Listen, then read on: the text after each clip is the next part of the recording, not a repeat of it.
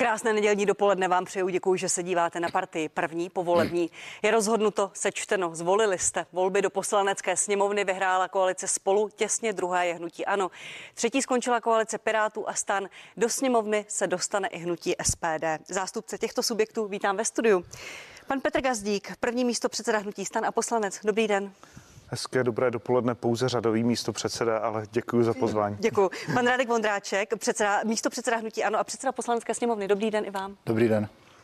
Pan Marian Jurečka, předseda K D U Č S L, zástupce koalice Spolu, jeden z lídrů a poslanec. Dobrý den. Děkuji, krásné nedělní dopoledne. A předseda hnutí S P D, pan Tomio Okamura. Dobrý den. Dobrý den vám i divákům. Pánové, děkuji, že jste přišli. Pojďme si ukázat rozdělení nové Poslanecké sněmovny.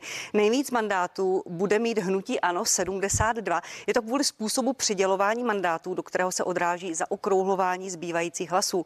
Koalice Spolu bude mít sedmdesát jedna poslanců, O D S třicet čtyři, Lidovci dvacet tři, TOP nula devět čtrnáct.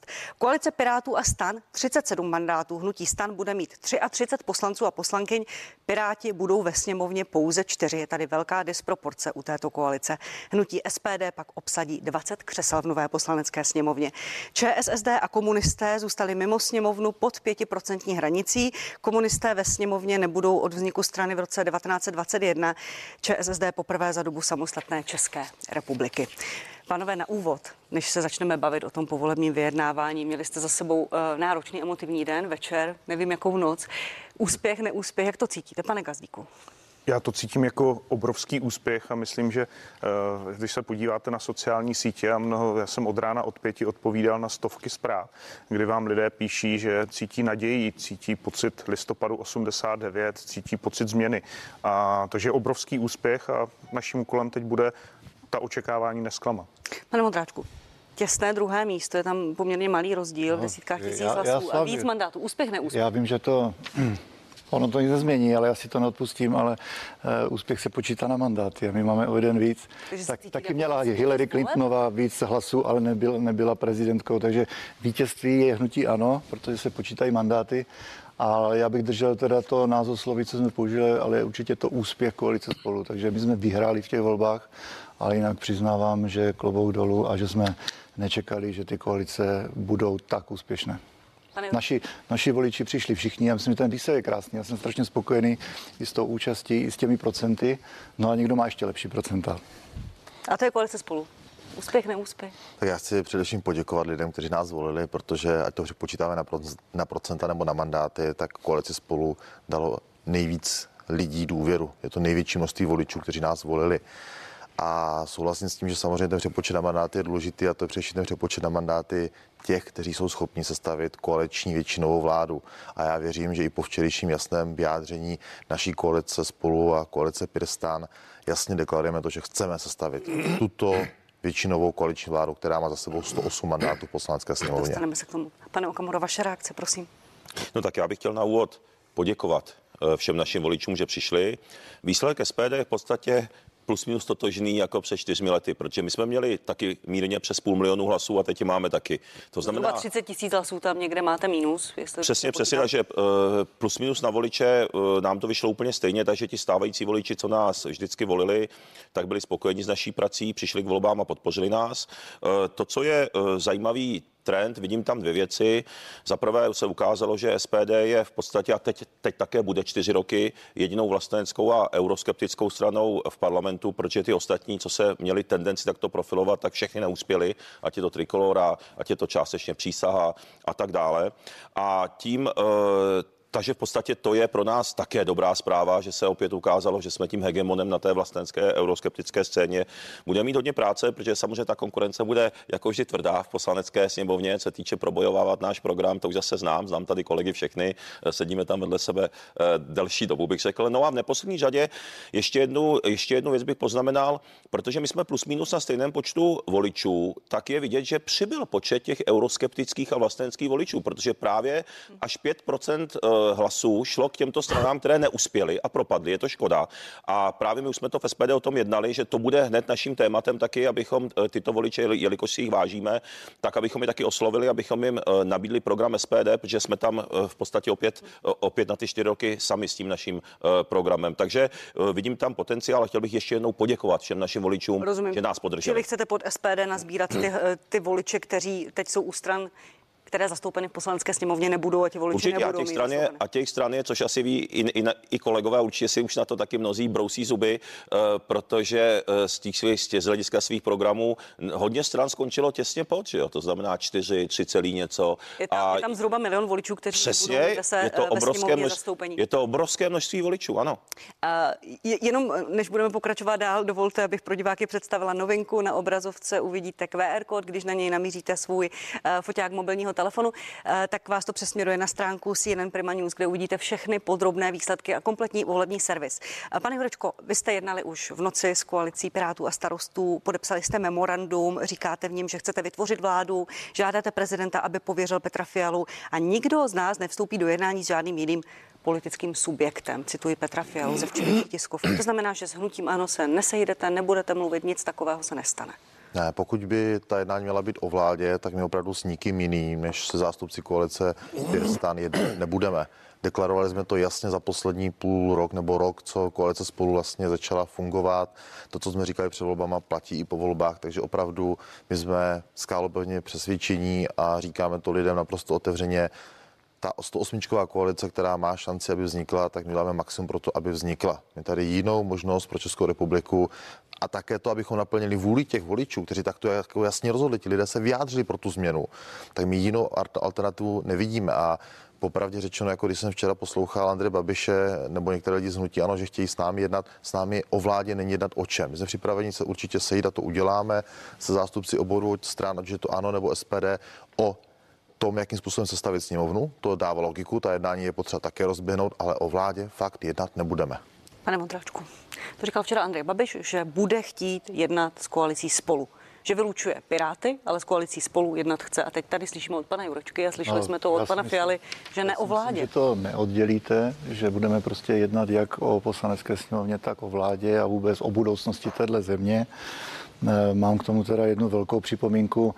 Nás volilo opravdu jeden a půl milionu lidí, milion hlasů propadlo a já si myslím, že to je opravdu i nějaký základní respekt a demokratické jednání, že se ty lidé schází a že spolu jednají. E, tak doufám, že když jsem poslouchal tady řadu let o tom, že vy jste ty demokratické strany a my jsme ti populisti. A my populisti jsme se sešli se všemi před čtyřmi lety i s těmi, s kterými jsme věděli, že to asi nepůjde. A ta atmosféra byla chladná, ale sešli jsme se a poctivě. Tak jsem teďka zvědavý na vás, jak předvedete ty demokratické principy, protože sledujete, doufám, třeba i vyjednávání v Německu, kde se ty strany schází. Jsme nejsilnější subjekt v poslanecké sněmovně, máme sedmdesát jedna mandátů, říkám to dobře? sedmdesát dva. sedmdesát dva, tak to je ten, to je ten jeden rozdílový. Určitě je zapotřebí ustanovit sněmovnu a máme před sebou měsíc. Jsme nejsilnější klub, budeme mít samozřejmě požadavky, aby ta sněmovna vypadala tak jako vždycky, aby bude, se dodržovala pravidla. Bude chtít uh, Hnutí Ano pro sebe křeslo předsedy poslanecké sněmovny?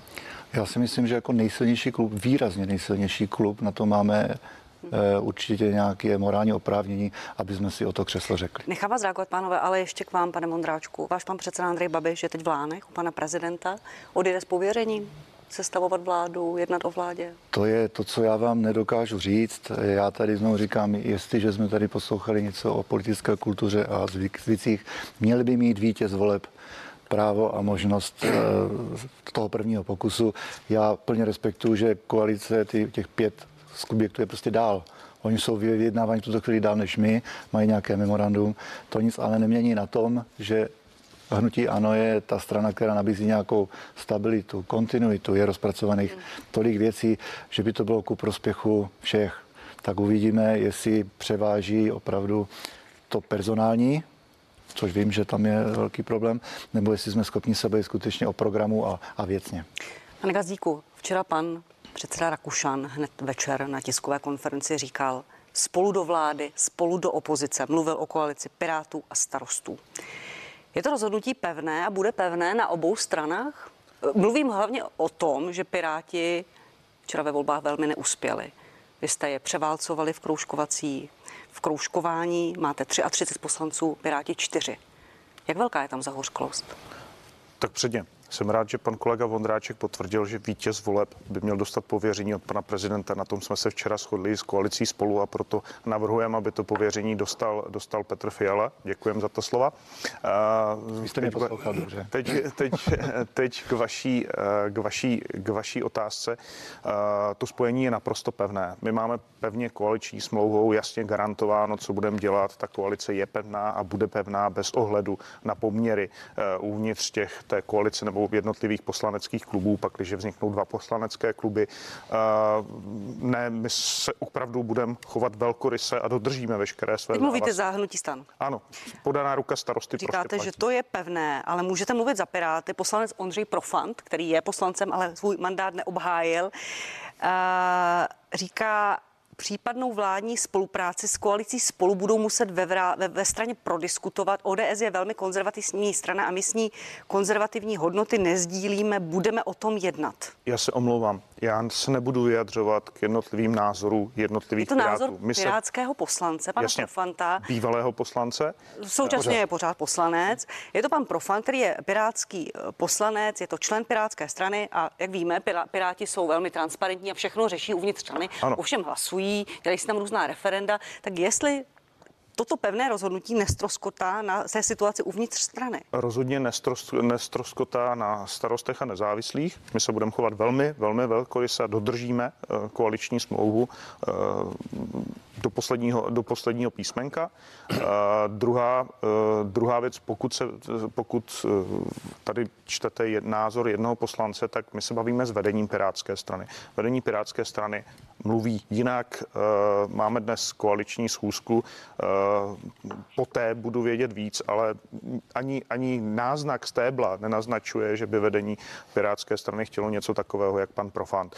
Vnitrostranickou diskuzi nekomentuju, to je tradiční problém uvnitř Pirátů. Myslím, že kdyby tak transparentní byly jiné strany, třeba taková diskuze uvnitř Hnutí Ano, nebo třeba i uvnitř starostů, myslím, nebo O D S, tak by se také občané občas divili. Včerejší reakce, je, ještě dovolím u vás, pane Gazdíku, na, na, na ten neúspěch Pirátů, na ty čtyři mandáty. Ono to chvíli mi vypadalo, že budou dva, tři, pak nakonec to postoupilo na čtyři, tak byly, koalice se jim vymstila, až po pro koalici se obětovali. Jaký pohled sdílíte vy? Tak mě to samozřejmě uh, lidsky, uh, lidsky některých kolegů Pirátů mrzí. Myslím, že by si zasloužili být ve sněmovně. Na druhou stranu je to jasná vůle voličů. Voliči jasně rozhodli a prostě my tu vůli voličů musíme a chceme respektovat, nedá se nic dělat.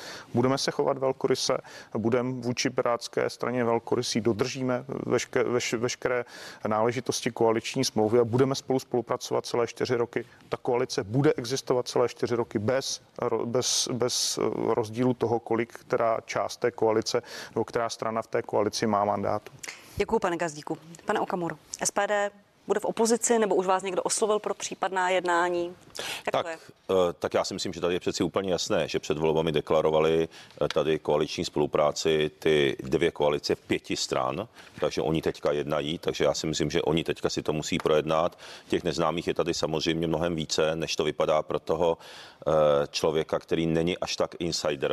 Já mezi těmi insidery jsem, takže nebude, nebude to tak, no tak zaprvé všichni víme, řeknu ty méně neznámé, ale jsou to důležité faktory, jak se vlastně k tomu postaví pan prezident, protože tady se můžou velmi protahovat záležitosti a samozřejmě to pak může následně způsobovat i nervozitu. Jo, jako, já nevím, já, já nejsem, na, jo, jako já, já nevím, jak uvažuje pan prezident. To znamená, samozřejmě může vzniknout určitá nervozita potom, pakliže i druhý pokus by dostal pan, pan Babiš, pan premiér Babiš, tak samozřejmě se to může protahovat celkem značně a může vznikat určitá tenze. Druhou určitě neznámou je ta pětikoalice z toho pohledu, že vím, že a to vím z první ruky a nemusím tady jmenovat konkrétní poslance, že oni ví, řada poslanců v O D S, ty pragmatičtější, že nesmí udělat chybu teďka, protože oni osm let nebyli u vlády a musí být součástí pokud možno nějakého udržitelného projektu na celé čtyři roky, protože když selžou, tak půjdou zase dolů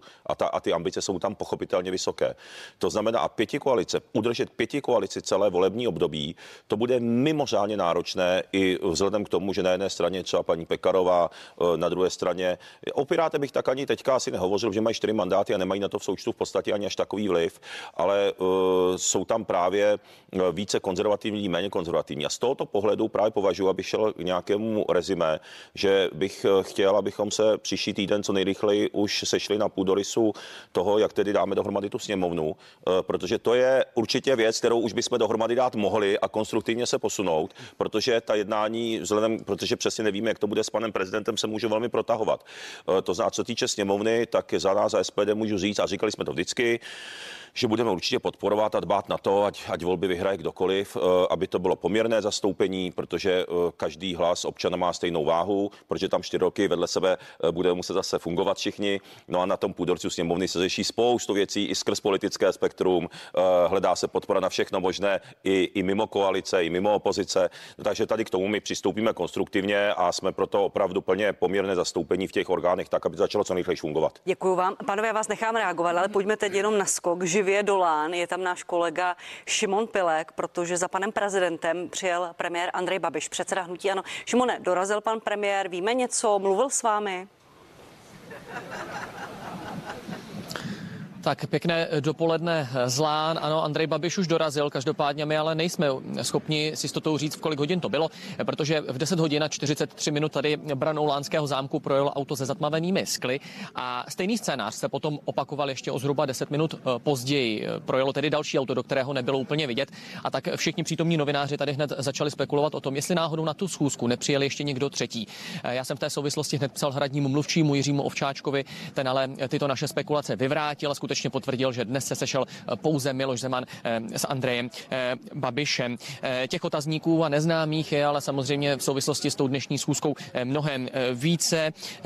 Kromě toho, jak dlouho by měla trvat a kdy tedy bude jasný nějaký výstup, tak je to mimo jiné také to, že Andrej Babiš včera na tiskové konferenci řekl, že by nemělo jít o schůzku, kde by se jednalo o případném jeho pověření či nepověření k tomu, aby sestavil nový kabinet podle předsedy Hnutí Ano. No, uh, takové hovory začnou až ve středu a tak se hned vyrojily spekulace, o čem tedy ta dnešní schůzka bude.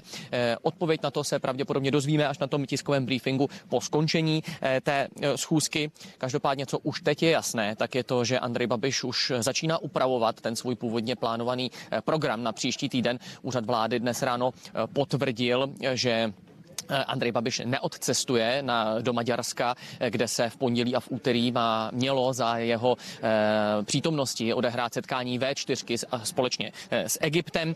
E, důvod toho zrušení samozřejmě budeme chtít e, také znát a doufáme, že se ho dozvíme. Každopádně otázka, v kolik hodin to bude, protože, e, jak už zaznělo před chviličkou, ta schůzka začala teprve před několika málo minutami.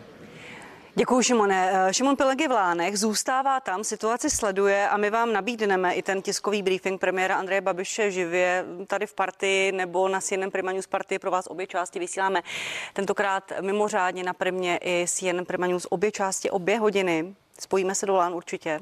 Pane Jurečko, vy už máte domluvenou schůzku s prezidentem? Za koalici Spolu Petr Fiala v pondělí požádá o tu schůzku u pana prezidenta, tak aby s ním probral ten následující postup. Takže předpokládáme, že pan prezident přes všechny výroky, které v minulosti řekl, i on prokázal, že uměl ty výroky potom různě interpretovat v tom svém politickém působení. Čeho vychází že bude, z vysokého počtu mandátů pro obě koalice? Bude respektovat to, že tady opravdu jasná vůle občanů, voličů, kteří řekli, tady je sto osm mandátů pro změnu, pro většinovou koaliční vládu. Jiná varianta vlastně není možná. I kdyby to pověření Andrej Babiš třeba chtěl přijmout, tak podle mě to naprosto slepá ulička. On nemůže být v té misi úspěšný. Nikam to nepovede. Bude jenom protahovat, řekněme, nějaký stav, který tady prostě už de facto končí. A taky si myslím, že prezident republiky si uvědomuje jednu věc, a to je blížící se předsednictví Evropské unie. A myslím si, že on a jeho tým, který je kolem něho, nechce, aby to skončilo takovou ostudou jako před zhruba dvanácti lety. Takže já věřím, že i to bude hrát nějakou roli, aby se tady velmi rychle došlo k tomu, že pověřen sestavování vlády bude Petr Fiala, protože to je jediná varianta, která může vést České republice, tak to máme dáno v ústavě. Jediná varianta, která může vést k sestavení stabilní koaliční většinové vlády.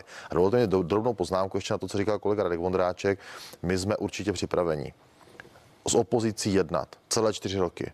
Konstruktivně, smysluplně o strategických věcech, jako je bezpečnostní politika, zahraniční politika, strategické rozhodnutí, jako je důchodová reforma. Tady budeme partnery a bereme to vážně, že chceme stavět ty mosty. Pane Jurečko, je, půjdu k vám, pánové. Pane Jurečko, ale přece pan pre- prezident řekl v lednu, zopakoval to i v červnu, že jmenuje premiérem předsedu strany, která zvítězí, která bude mít nejvíc mandátů. Strana je ANO. Dokonce díky tomu přepočtu má ANO i víc mandátů než koalice Spolu o ten jeden mandát. Máte variantu pro to, že pan prezident jmenuje Andreje Babiše premiérem? Tak jsou tady varianty, které můžeme označit, řekněme, za krizové. Máme většinu dneska v Senátu, máme většinu v té budoucí sněmovně, která se ustanoví. Ale já znovu říkám, já nechci se tady bavit o těch krizových scénářích. Já se chci bavit o tom, že je tady ústava, která jasně říká, jak má se konstruovat vláda v České republice. Je tady rozhodnutí většiny lidí v České republice, kteří volili, jak volili a dali nám tu většinu. A věřím, že dokážeme příští týden najít dohodu s panem prezidentem, aby toto respektoval. Tomu já věřím. Čili těm, věříte, kri- že změní názor? K těm krizovým scénářům bych se nechtěl uchylovat. Je možné využít dneska tu sílu, máme, budeme ji mít. A jenom řeknu, asi pamatuju pana prezidenta, když mluvil třeba o Andreji Babišovi někdy před rokem dva tisíce třináct a říkal, že takový lidé určitě do politiky nepatří, takže já jsem zažil spoustu názorů pana prezidenta, které potom změnil o sto osmdesát. Čili čekáte, že změní názor pan prezident? Já, já očekávám, že bude respektovat to, co říká ústava. Pane Vondráčku, může nastat situace jako v roce dva tisíce sedmnáct, kdy pan prezident jmenoval Andreje Babiše premiérem, on poskládal menšinovou vládu, která nedostala důvěru a vládla tady dlouhé měsíce. Je to varianta, se kterou hnutí ANO počítá? Ani na předsednictvu, které se sešlo večer, tak jsme o téhleté variantě nemluvili. My určitě nechceme dělat nějaké triky, nějaké protahování. Myslím si, že předsednictví je přece druhá polovina roku dva tisíce dvacet dva, tak tam jsem si jistý, že budeme mít stabilní vládu v té době. To je zájem nás všech. To jsme zažili, souhlasím. Ale také si myslím, že opravdu na mandáty vítězem je hnutí ANO a ta ústava také z nějakého důvodu počítá s vícero pokusy. Tak, Ty první dva má pan prezident. Jenom čistě z logiky věci, když si prostě přečtu tu ústavu a vím, jak bychom se měli chovat, tak si myslím, že to je logický postup. Jak bude teda logicky hnutí ANO postupovat? Jak bude postupovat pan premiér, pokud dostane od pana prezidenta buď pověření o tom vyjednávání, nebo rovnou ten pokus jmenování? Asi bych, s kým bude jednat? No, se všemi. Já jsem vždycky říkal, jednat se musí se všemi. Tak, a tady slyšíte otázka, od pana Jurečky, že to je slepá otázka, ulička, jestli používám otázka, dobře to slovo. Otázka, otázka asi úplně stoprocentní je to. A z Piráty navíc řekl pan premiér, že jedna nebude. Otázka je to na sto procent na pana premiéra. Já nevím, co přesně, ale my jsme se včera bavili a on je v tomhle striktní. Prostě dám jednu jasnou nabídku, zajímavou, chci to probrat se všemi, když to nikam nepovede, nebudu to protahovat. Tečka. Vy budete v tom vyjednávacím týmu, pane Vondráčku? My se sejdeme v úterý, to je možná jeden z důvodů, proč pan premiér neletí do Maďarska. Ustanovíme klub v úterý dopoledne, budeme vědět stanovisko pana prezidenta a domluvíme se, co a jak dál. Takže i ten vyjednávací tým předpokládám, že tam zvládneme. Počítáte s tím, že ten první pokus dostane Andrej Babiš? No, jestli platí to, že máme nejvíc mandátů a když to rozdělím ty koalice na ty jednotlivé mandáty, tak je to ještě víc vidět. Ale i fakticky jsme si to tady řekli, je to sice jeden mandát, ale je to mandát. Pane Gazdíku, s čím počítáte vy? Pan prezident něco řekl, řekl to už v lednu na začátku roku, potom to několikrát zopakoval. Pan prezident velmi často říká, že jen blbec nemění své názory. Doufám, že to je jeho bon mot, ano. To, to, to, to, a čekáte tedy, že ho změní? Uh, já čekám, že ho změní, protože také v minulosti říkal zcela jasně a vyžadoval uh, i po vítězi voleb vyžadoval sto jedna podpisů. Jo? Měl bych chtít po Andreji Babišovi sto jedna podpisů. Pokud je nepřinese, pověří, pověří sestavením vlády někoho, kdo je přinese. My jsme připraveni deklarovat, že těch sto jedna podpisů máme. A I, no, jsme... I notářsky ověříme, když bude potřebovat. I notářsky ověříme, když bude, když bude potřebovat. Víte, promiňte, pamatujete si Druhá... tu situaci v roce dva tisíce třináct, kdy paní Miroslava Němcová, politička O D S, přinesla panu, nebo měla připravené uh, podpisy sto jedna poslanců. A pan prezident prostě pak dělal něco jiného. Se to pověřil... je pravda, ale v jedné premiérem Jiřího Rusnuka byla ta úřednická vláda. Tak v jedné věci se, paní redaktorko, včera situace zásadně změnila. Tady doteďka měli ve sněmovně jasnou většinu strany vítězné hnutí ANO a my jim říkáme prohradní strany S P D a K S Č M, kteří měli spolu jasnou většinu, byť nebyli v koalici S P D a některá hlasování tak ve sněmovně vypadala. Zvláště ty, která se jakýmkoliv způsobem týkala hradu, tak tady ty strany prostě držely, držely většinou při sobě, lze si to lehce ověřit. Od To od včerejška neplatí. Dokonce je tu nová unikátní situace, o které mluvil Marian Jurečka, že ve sněmovně i v Senátu mají většinu stejné strany. Ta situace tu roky nebyla. A Česká republika je parlamentní demokracií. My nejsme ani prezidentským, ani poloprezidentským systémem. A já věřím, že Miloš Zeman nebude chtít, aby prostě mu parlament ukázal, že jsme parlamentní demokracií. Pane Okamuro, pojďte reagovat, já pak položím otázku. No, tak já bych chtěl říct si jednu věc. Když se tady říkalo o tom, kdo s kým jak hlasuje, tak já se podívám na to už dneska, už letos na podzim, proto říkám, že by bylo dobré mimo jiné taky dát dohromady co nejrychleji sněmovnu, protože je tam zákon o státním rozpočtu. A právě strany, čtyři strany, O D S, Stan, TOP nula devět a Piráti hlasovali proti zvýšení důchodu od prvního prvního dva tisíce dvacet jedna. Nepodpořili to. Na, naopak, díky hlasům S P D i ANO, tak k, my jsme navrhli a prošlo hmm. zvýšení důchodu, bylo to hlasování v červenci teďka, tak my jsme zvýšili důchodcům invalidním, starobním, i vdovským, i siročím důchody. Ta, takže teďka právě, když ustavíme sněmovnu, tak jak víte, tak nejdůležitější bude prohlasovat rozpočet na příští rok, aby lidi věděli, jaký mají důchody, jaký budou platy ve školství, ve zdravotnictví.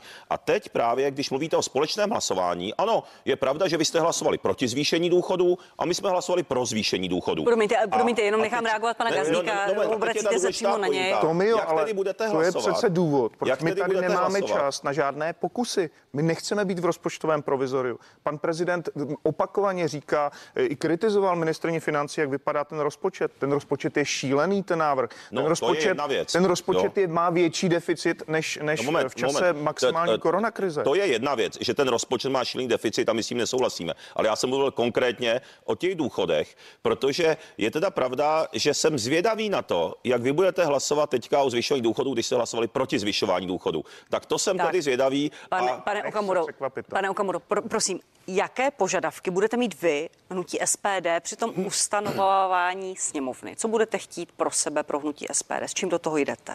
My to říkáme, my jsme to říkali před čtyřmi lety. Podívejme se na to, kdokoliv dostal hlasů. Poměrně je to jasné, jsme tam čtyři subjekty, no takže pojďme tu sněmovnu co nejrychleji ustavit tím poměrným způsobem, protože všichni občané České republiky jsou, jsou mají stejný hlas, ať volili kohokoliv. Já jsem rád, že, že tady slyším o těch, o těch mostech, slyšeli jsme to i včera z úst Petra Fialy, tuším, a ještě někoho z koalic. Takže my máme, snad bych tomu neřekl ani požadavky. Já si myslím, že vzájemně je pravda, co, co říkal tady Radek Vondráček, že když vyhrálo ANO před čtyřmi roky volby, tak si sedli se všemi. Všichni jsme měli v podstatě poměrné zastoupení ve výborech, poměrné zastoupení ve vedení sněmovny. Tak u komunistů ne, pravda.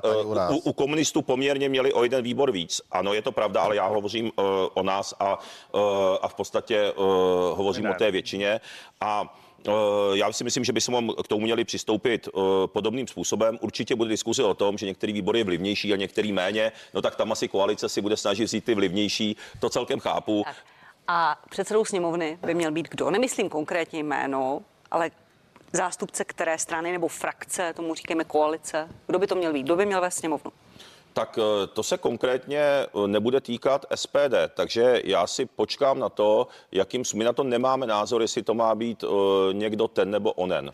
V každém případě skutečně jsou tady dva, dva pohledy na to, protože je to velmi nezvyklá situace, že skutečně samostatně, samostatnou stranou, která vyhrál volby a největší poslanecký klub, a teď mluvíme pouze o sněmovně, nemluvíme o vládě. Víte, že sněmovna je, je prostě paralelně funguje a je to něco jiného než vláda, že jo? Sněmovna je svět sám pro sebe, který má obrovské množství vlivu a pravomocí a možností. Tak to vyhrálo hnutí ANO.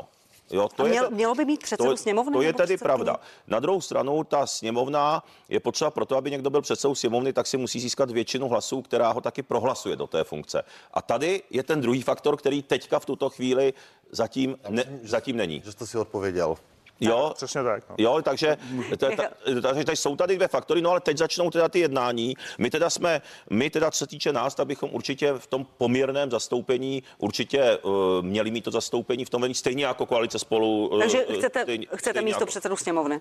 O to nejde, jestli chci já, ale S P D určitě by mělo mít zastoupení ve všech orgánech poměrně, protože čtyři roky je dlouhá doba, jak víme, a je potřeba v té sněmovně fungovat a dohodnout se vzájemně i na spoustě věcí, které jdou, a jak víme, které jdou mimo vládu často, uh, jsou tam průsečíky nad dobrými zákony i skrz politické spektrum často, těch zákonů desítky. Já myslím, že je dobrý, aby jsme fungovali hlavně pro občany, ne pro děkuju, nás, pro děkuju, politiky. Děkuju, pane předsedo.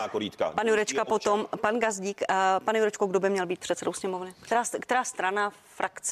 Dlouhodobě v České republice je to vlastně nastaveno tak, že ta strana, která je vítězem voleb, tak má předsedu sněmovny. Když pominu asi období opoziční smlouvy, bývalo tak to, tak to tak vždycky bývalo. V tento okamžik je logické, my jako Spolu jsme opravdu získali nejvíc hlasů od voličů, tak je logické, aby jsme postavili kandidáta na předsedu sněmovny. Budeme samozřejmě o tom jednat, budeme se o tom bavit s kolegy z Pistanu, budeme o tom ustavení sněmovny nad ostatními, ale vlastně Tomio Okamura tady vlastně logicky odpověděl, no, tak ten, kdo má být předsedou sněmovny, musí získat tu většinovou podporu v té sněmovně. A já si nemůžu představit, že by většinou podporu získal na pozici předsedy sněmovny zástupce Hnutí Ano. Měl by to být zástupce O D S, Lidovců, TOP nula devět. O tom to máte bude, nějakou dohodu? To bude předmětem jednání. Děkuju. Pane Gazdíku, kdo by měl být předsedou sněmovny? Já si myslím, že jsme teď v naprosto odlišné situaci, než, než tady bylo minule. Chodí tady fámy a různé spekulace vzhledem k tomu, že Hrad nezveřejňuje a nezveřejnil já se, já se, přesný já, já, zdravotní stav pana já prezidenta. Se v zápětí, ano. A předseda sněmovny je přece klíčový hráč v případě, že pan prezident nemůže z jakéhokoliv důvodu plnit, plnit své pravomoci, nebo mu dokonce jsou ty pravomoci odebrány. Já si myslím, že budoucí koalice si prostě nemůže dovolit dát předsedu sněmovny opozici, protože kdyby to udělala, tak by popřela ten výsledek voleb. Popřela by to, že občané chtěli změnu. Opozici protože... Hnutí Ano, myslíte teď? Ano, opozici, myslím, budoucí opozici patrně Hnutí Ano a S P D, mluvím o celé, celé opozici, v takovém případě by popřela tu vůli voličů, že voliči chtěli změnu, protože předseda sněmovny bude klíčový hráč v případě, a já panu prezidentovi přeju velmi pevné zdraví, kdyby jeho zdraví nebylo dobré. Čili by to měl být zástupce jedné z té koalice? Jedné z těch koaličních stran určitě. Které? To je na vyjednávání, oni ani nezačali, to je skutečně na vyjednávání. Já myslím, že předseda sněmovny je ve vyjednávání také o, o poměrech ve vládě a je to jedna z velmi významných ústavních funkcí a musí být vzána v potaz při celkovém vyjednávání. Ještě krátce k vám, pane Jurečko, je pravdou. Včera se šířila ta informace, že nabídnete křeslo předsedy sněmovny Andreji Babišovi. Tak to musel jen spadnout z jahody.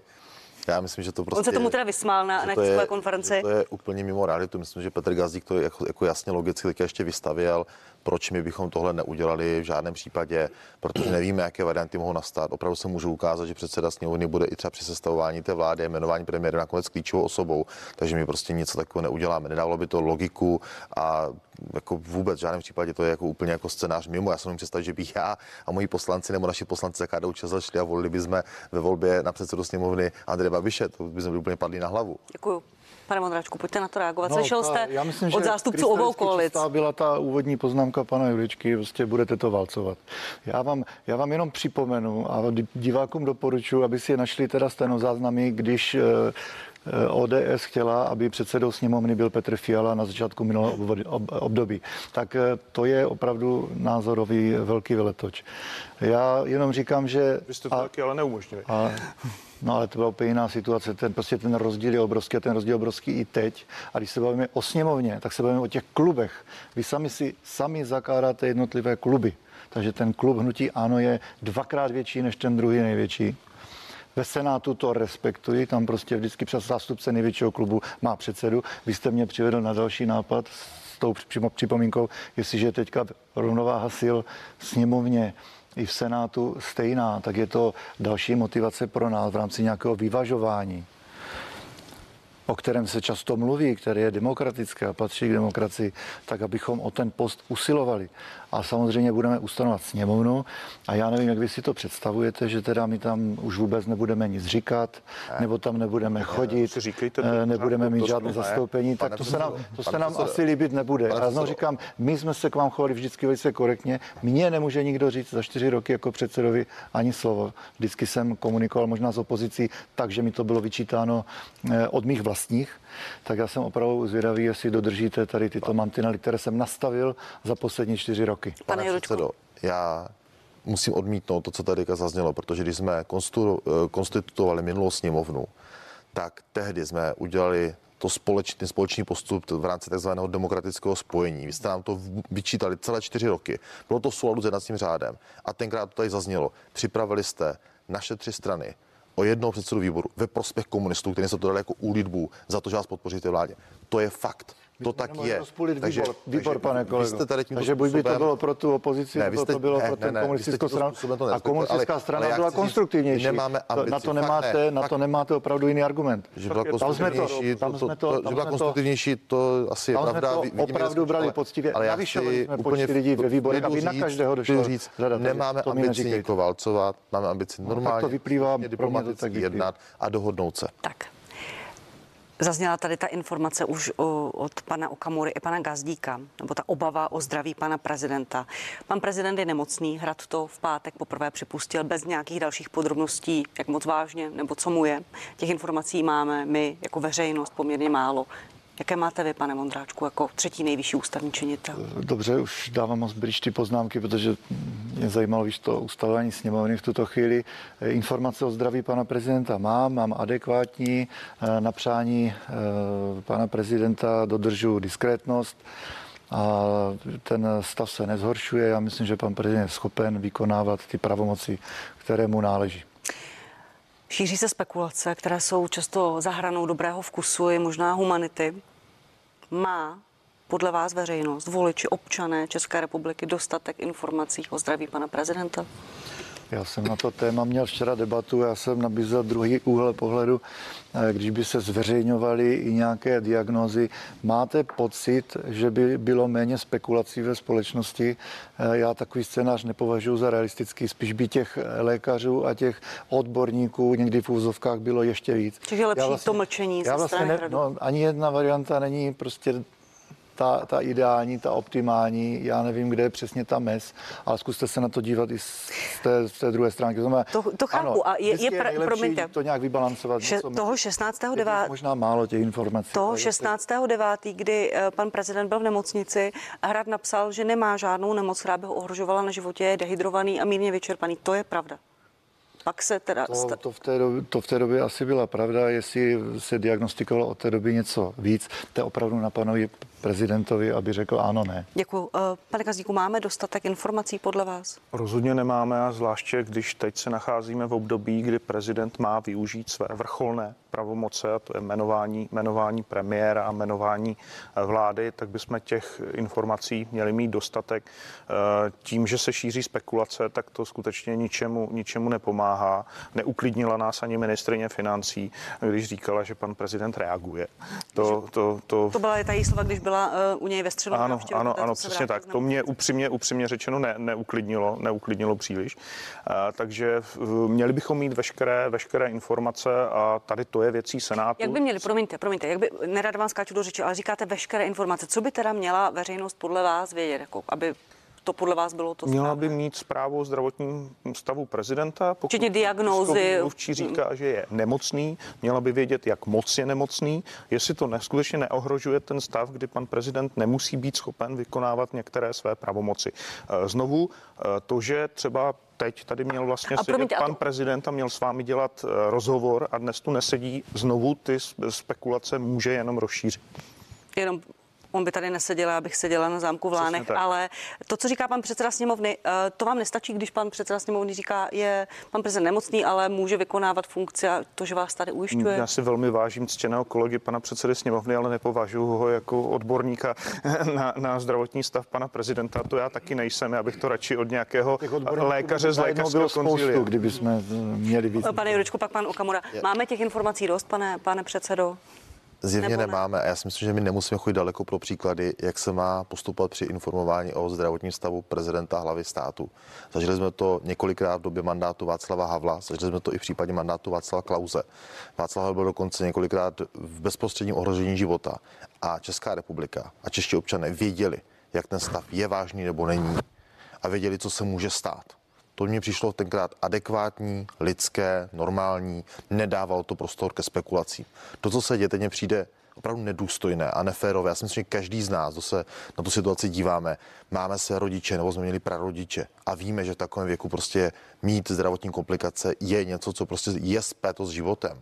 Tak stačí jenom o tom lidsky normálně říct, že ten stav takový a takový je vážný, čeká nás dva, tři týdny hospitalizace, nikdo by z toho nedal takovou vědu. Já si myslím, že je zbytečné, že se tady něco drží pod pokličkou a je tady prostě nějaká jako panika z toho, že by se jako řeklo něco víc, než, než prostě by Má, se mělo máte říct. Máte pocit, že nám kancelář prezidenta republiky něco tají? Já nemám pocit, všichni to vidíme, že to není normální objektivní informování. Vzpomeňme si na příklady Václava Havla, tiskovek, které byly v nemocnici, byla u toho jeho první manželka, potom i druhá manželka, říkali ten stav reálně, mluvili otevřeně s novináři v rámci možností. To mně přišlo normální. Hrozně mě mrzí, že ten stav takový tady není dneska. Já k tomu jenom jednu větu, to prostě já jsem se nedávno díval večer před spáním na občan Havel. Ta doba byla prostě jiná. I ta ale, komunikace s těmi médii. Ale i tu jiná. Dobu tvoří ti politici. Nemůže, máte prostě svůj pohled, svůj způsob vidění. Já tady jenom velice říkám si v klidu, konstruktivně říkám, říkám co preferuji. Že, že kdyby byly nějaké informace, si myslím, že by ta situace nebyla lepší. Nebyla lepší. Pane Okamuro, váš pohled na tu věc. Máme dostatek informací, nebo je to v pořádku, jak Hrad komunikuje? Tak pro mě, já jsem tedy také byl, byl aktérem schůzky s panem prezidentem. Hned v tu středu po Aleně Schillerové. Hned tu středu, takže jsem samozřejmě tváří v tvář s panem prezidentem hovořil, mluvili jsme spolu, takže to mohu posoudit. Pan prezident je schopný normálně komunikovat, to jako bez sporu. Jemu jsem padesát sedm let, takže má právo na určité nemoci a pro mě je důležitá hlavně jedna věc. Dneska za ním jede pan premiér Babiš, takže tady pracovní schůzka probíhá. Teď jsem slyšel, že je taky žádost od, od, od pana předsedy Fialy mm-hmm. o schůzku, takže uvidíme, jak si to pan prezident vyhodnotí a jestli probíhají pracovní schůzky, jestli ta práce probíhá, ať z kolečkového křesla, anebo ne, tak to si myslím, že ta práce teďka probíhá. Takže já, jako já bych teďka netlačil, skončily volby, to, že se okamžitě jedná už druhý den, no tak to, to mi připadá, že je to, co asi chceme. Já bych chtěla, aby pan prezident moderoval teďka tu diskuzi v souladu s ústavou. Je to jeho dneska pozice, hmm. je to to. A pak, když tam bude probíhat tahle ta aktivita, tak to je asi to, co my očekáváme ve sněmovně. A... Promiňte, promiňte, na druhou stranu pan premiér tam měl tu schůzku a včera říkal, že tam nebudou s panem prezidentem vůbec mluvit o výsledcích no voleb. Te, teď, teď vy jste tady otevřela otázku zdravotního stavu. Hmm. Jo, takže... A já jenom reaguju na to, co říkáte, to že pan vím, prezident jedná o To já všechno vím, ale teď jsme, te, teď jsme tady hodnotili, te, teď jste se mě ptali, abych hodnotil zdravotní stav pana Tomio. prezidenta. Takže důležité je, aby probíhala ta jednání, pak, když jednání budou probíhat, pak, že bude docházet k tomu moderování toho v souladu s ústavou, takhle, tak já teďka tam nevidím něco, co Promiňte, by... a vy věříte panu předsedovi Poslanecké sněmovny, že pan prezident je v, v takovém stavu, že je schopný vést ta povolební vyjednávání, že to zvládne? Stačí vám to ujištění, pane No Vondráčka? Tak já nepotřebuju tady uh, věřit Radku Vondráčkovi nebo ne, já jsem se osobně setkal s panem prezidentem. Pana prezidenta, já ne, takže uh, takže já jsem tady jediný, kdo ho v poslední době viděl na vlastní oči a uh, hovořil jsem s tím v podstatě hodinu. To znamená, to znamená, tak, jak jsem pana prezidenta viděl, já v tu středu, tak je schopný ta jednání moderovat. To Děkuju. Beze sporu. Děkuju. Pan Jurečka, pak pan Gazdík. No, stručně, velmi stručně. My ale nevím, jaká je situace teď. Potřebujeme od pana prezidenta nějaké jeho aktivní nasazení u jednání. My ta jednání jsme schopni vést sami, my potřebujeme od pana prezidenta jenom to, aby respektoval ústavu a většinu toho, jak to rozhodli voliči, a potom následně na základě naší dohody pověřil a potom jmenoval Petra Fialu premiérem. My ho nepotřebujeme zatěžovat hodinovými schůzkami a jednáními. Děkuju, pan Gazdík. Jenom, ano, Tomio má pravdu, že pokud ta jednání uh, budou probíhat, tak je to samozřejmě v pořádku. Na druhou stranu ty obavy může vzbuzovat to, že pan pre- prezident ruší veřejná vystoupení, že jsme z voleb viděli jenom fotky, že zrušil dnešní, dnešní pořad televize Prima, zrušil další pracovní jiný, jiný program. Uh, takže to znovu může vzbuzovat spekulace. Kdybychom jasně věděli, co panu prezidentovi je, uh, kdyby odborný lékařský tým řekl, uh, tak jak tady uváděl Marian Jurečka v případě Václava Havla ten stav, tak není žádný problém. Děkuju vám, pánové. Ještě jedna věc. A začnu u vás, pane Vondráčku. Vaši, váš koaliční partner, sociální demokracie, nebude ve sněmovně. Nezískala od voličů mandát ale stále bude ve vládě a my nevíme, jak dlouho v té vládě bude. Vzniká tady poměrně unikátní situace, že ve vládě je strana, která nebude v Poslanecké sněmovně. Dá se s tím pracovat, nebo budete to chtít nějakým způsobem ještě řešit? Určitě se to řešit bude. Na tiskové konferenci to připustil i pan premiér. Jak se to bude? Ty dvě, ty dvě lhuty nejsou na sobě závislé. To znamená, k nějaké rekonstrukci vlády může dojít v podstatě kdykoliv. To na, to na jednání demokratické ministry za fungování vlády v demisi nemá vliv. A pan premiér to řekl z, mé, z mého pohledu velice, velice hezky, že si promluví s panem Hamáčkem a že to vyřeší rozumně. Vy byste byl pro? Já jsem pro rekonstrukci vlády, pro odchod sociálně demokratických členů? Odchod některých ministrů. No. Některých ministrů? A nebudu konkrétní. Nebudete konkrétní. Pane Okamuro, vy jste o tom mluvili. O té ministrině nebudeš mluvit. Vy jste... Nenechte to tady vyset ve vzduchu. Mluvíte o paní Maláčové, nebo o kom teda mluvíte? Já mluvím o některých ministrech, tak já se tady osm let vzdělávám v diplomatickém vyjadřování a nebudu to teď měnit. Jestli to chce pan Gazdík vést jinak, tak je to jeho věc.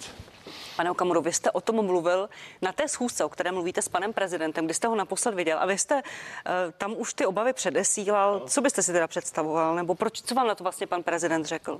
No, tak přesně, já už jsem se na to pana prezidenta přímo ptal, protože jsem tušil, že se Č S S D nedostane do sněmovny, sice nemám věšteckou kouli, ale uh, tady se to potvrdilo a pro nás v S P D je samozřejmě nepřijatelné, aby uh, byli nějací ministři ve vládě za stranu, která v podstatě selhala a uh, občané už ji nepustili do Poslanecké sněmovny, protože ministr, ať je v demisi nebo ne, tak má řadu pravomocí, uh, může rozdělovat taky značné finanční prostředky a mluvíme o zásadní ministerstvech. Mluvíme o ministerstvu práce sociální věcí, to jsou důchody, protože mluvíme uh, o ministerstvu vnitra, mluvíme o ministerstvu zahraničí, takže to jsou skutečně ty silné klíčové rezorty, kde přeci nemůže určovat na jednáních prostě směr uh, a vůbec odsouhlasovat peníze uh, ministři za stranu, která už není ve sněmovně. Takže ta naše představa je, že by měli rezignovat, případně být na návrh p- p- pana premiéra, aby byli odvoláni.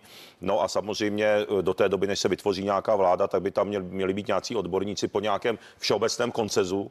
Já, já si myslím, že by jsme o tom asi mohli si popovídat klidně všichni, podle toho, jaká, jaká bude vůle do té doby, než se teda sestaví nějaká vláda, která bude moci předstoupit přes sněmovnu na hlasování na sto jedničku. Já vím, v podstatě všichni tady e, přejeme a předpokládáme, že se bavíme o řádech měsíců, ne víc, tak je otázka, jestli měnit, dám teda ten příklad, třeba, no, třeba ministra zemědělství Miroslava Tomana, který si myslím, že je respektovaný v té komunitě e, kvůli pár měsícům. Takže tak to je, pan ministr takže, Toman je trošku takže, takový jako solitér, takže, který nikam nekandidoval, takže, má takové zvláštní takže ta diskuze je politická a zároveň je odborná, takže já navrhuju z mé strany dělat to prostě z, z hlediska zdravého rozumu v klidu, nepoliticky. Takže se vám tam nelíbí Jana Maláčová, jak říká Petr Gazdík. To říkal tam kolega za mnou. Pane Gazdíku, stanovisko vaší koalice. Stanovisko naší koalice je jednoduché. My si přejeme, aby co nejdřív byla jmenována funkční vláda s jasným politickým mandátem. Pokud pan prezident jmenuje co nejdříve Petra Fialu prezident, prezidentem, tak to nemusí být řádu měsíců, ale měsíce. Ale je tady nějaká no? politická realita, my nevíme, co udělá pan prezident. Pokud by se to povolební vyjednávání táhlo, byly tady měsíce současné vlády, je dobré podle vás, aby tam zůstávali sociálně demokratičtí ministři? To je věcí rozhodnutí pana premiéra, také jeho odpovědností. Máte pravdu, že jde o odbornou stránku. Pokud by je měl někdo nahradit zas, je to věcí pana premiéra a musel by je nahradit skutečný, skutečný odborník. Nicméně my to nepožadujeme, nic nic takového není, není nutné za nás, prostě ta vláda má dovládnout do konce bez jakékoliv zásadní rekonstrukce. Naší snahou je, aby co nejdřív vznikla plně funkční vláda s politickým mandátem na čtyři roky. Děkuji, pane Jurečko, za koalici Spolu. Váš názor na tu situaci, která tady vznikla? Náš názor je opravdu to, aby tady opravdu co nejdřív byla nová vláda. My, když bude vůle ze strany pana prezidenta, já si myslím, že my jsme schopni se dohodnout a klidně zvládnout celý ten proces jednání, přípravy programového prohlášení koaliční smlouvy, když budeme rychlí. Za měsíc a půl jsme schopni to zvládnout. Já věřím, že nová vláda by tady mohla být do Vánoc, to vidím jako realističtější termín. Za sebe já to možná oglosuju, trošku teď to odlehčím, že Karel Havlíček určitě ještě nějaké volné kapacity má, aby to dokázal pokrýt. Pět další ministerství. Záleží to hodně na vás, protože vy nám tady tvrdíte čtyři roky, nemůže být sto nula. Nemůže to být sto nula. Byli jste schopni kvůli tomu třicet osm hodin si brát přestávky kvůli Radě České televize. Obstruovali jste. My vám taky říkáme, nemůže to být sto nula. Takže jsem zvědavý na ta jednání a těším se na ty mosty, pane. Budeme jednat férově. Máme poslední zhruba minutku a já dovolením položím tu poslední otázku vám, pane Okamuro. Včera se dostal do sněmovny váš bratr, je to Okamura za koalici Spolu. Jak tam budete spolupracovat?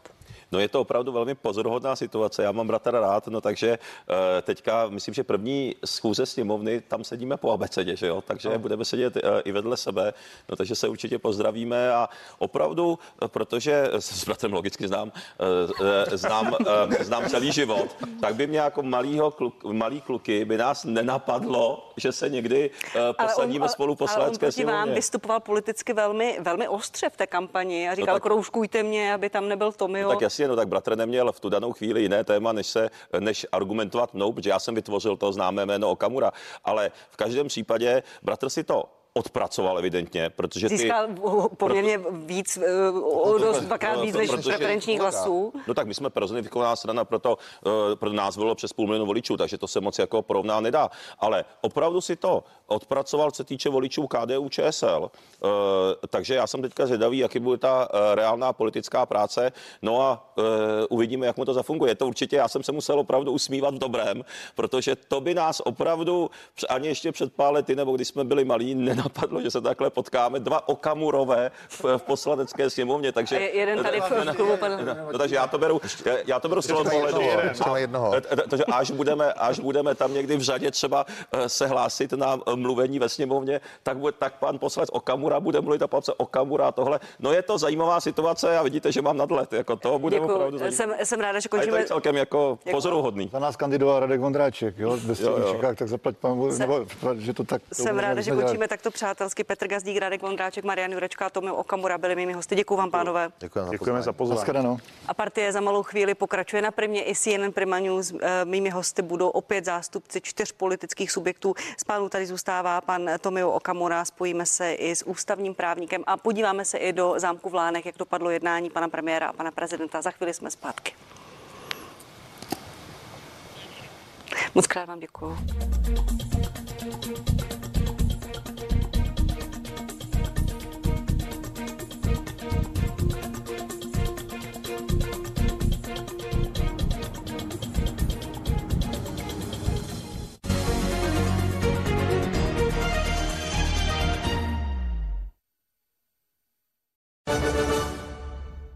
Nábytek, svítidla, zrcadla, bytové doplňky a mnohem více naleznete na našem ověřeném e-shopu. Deflé se dvěma R. Deflé.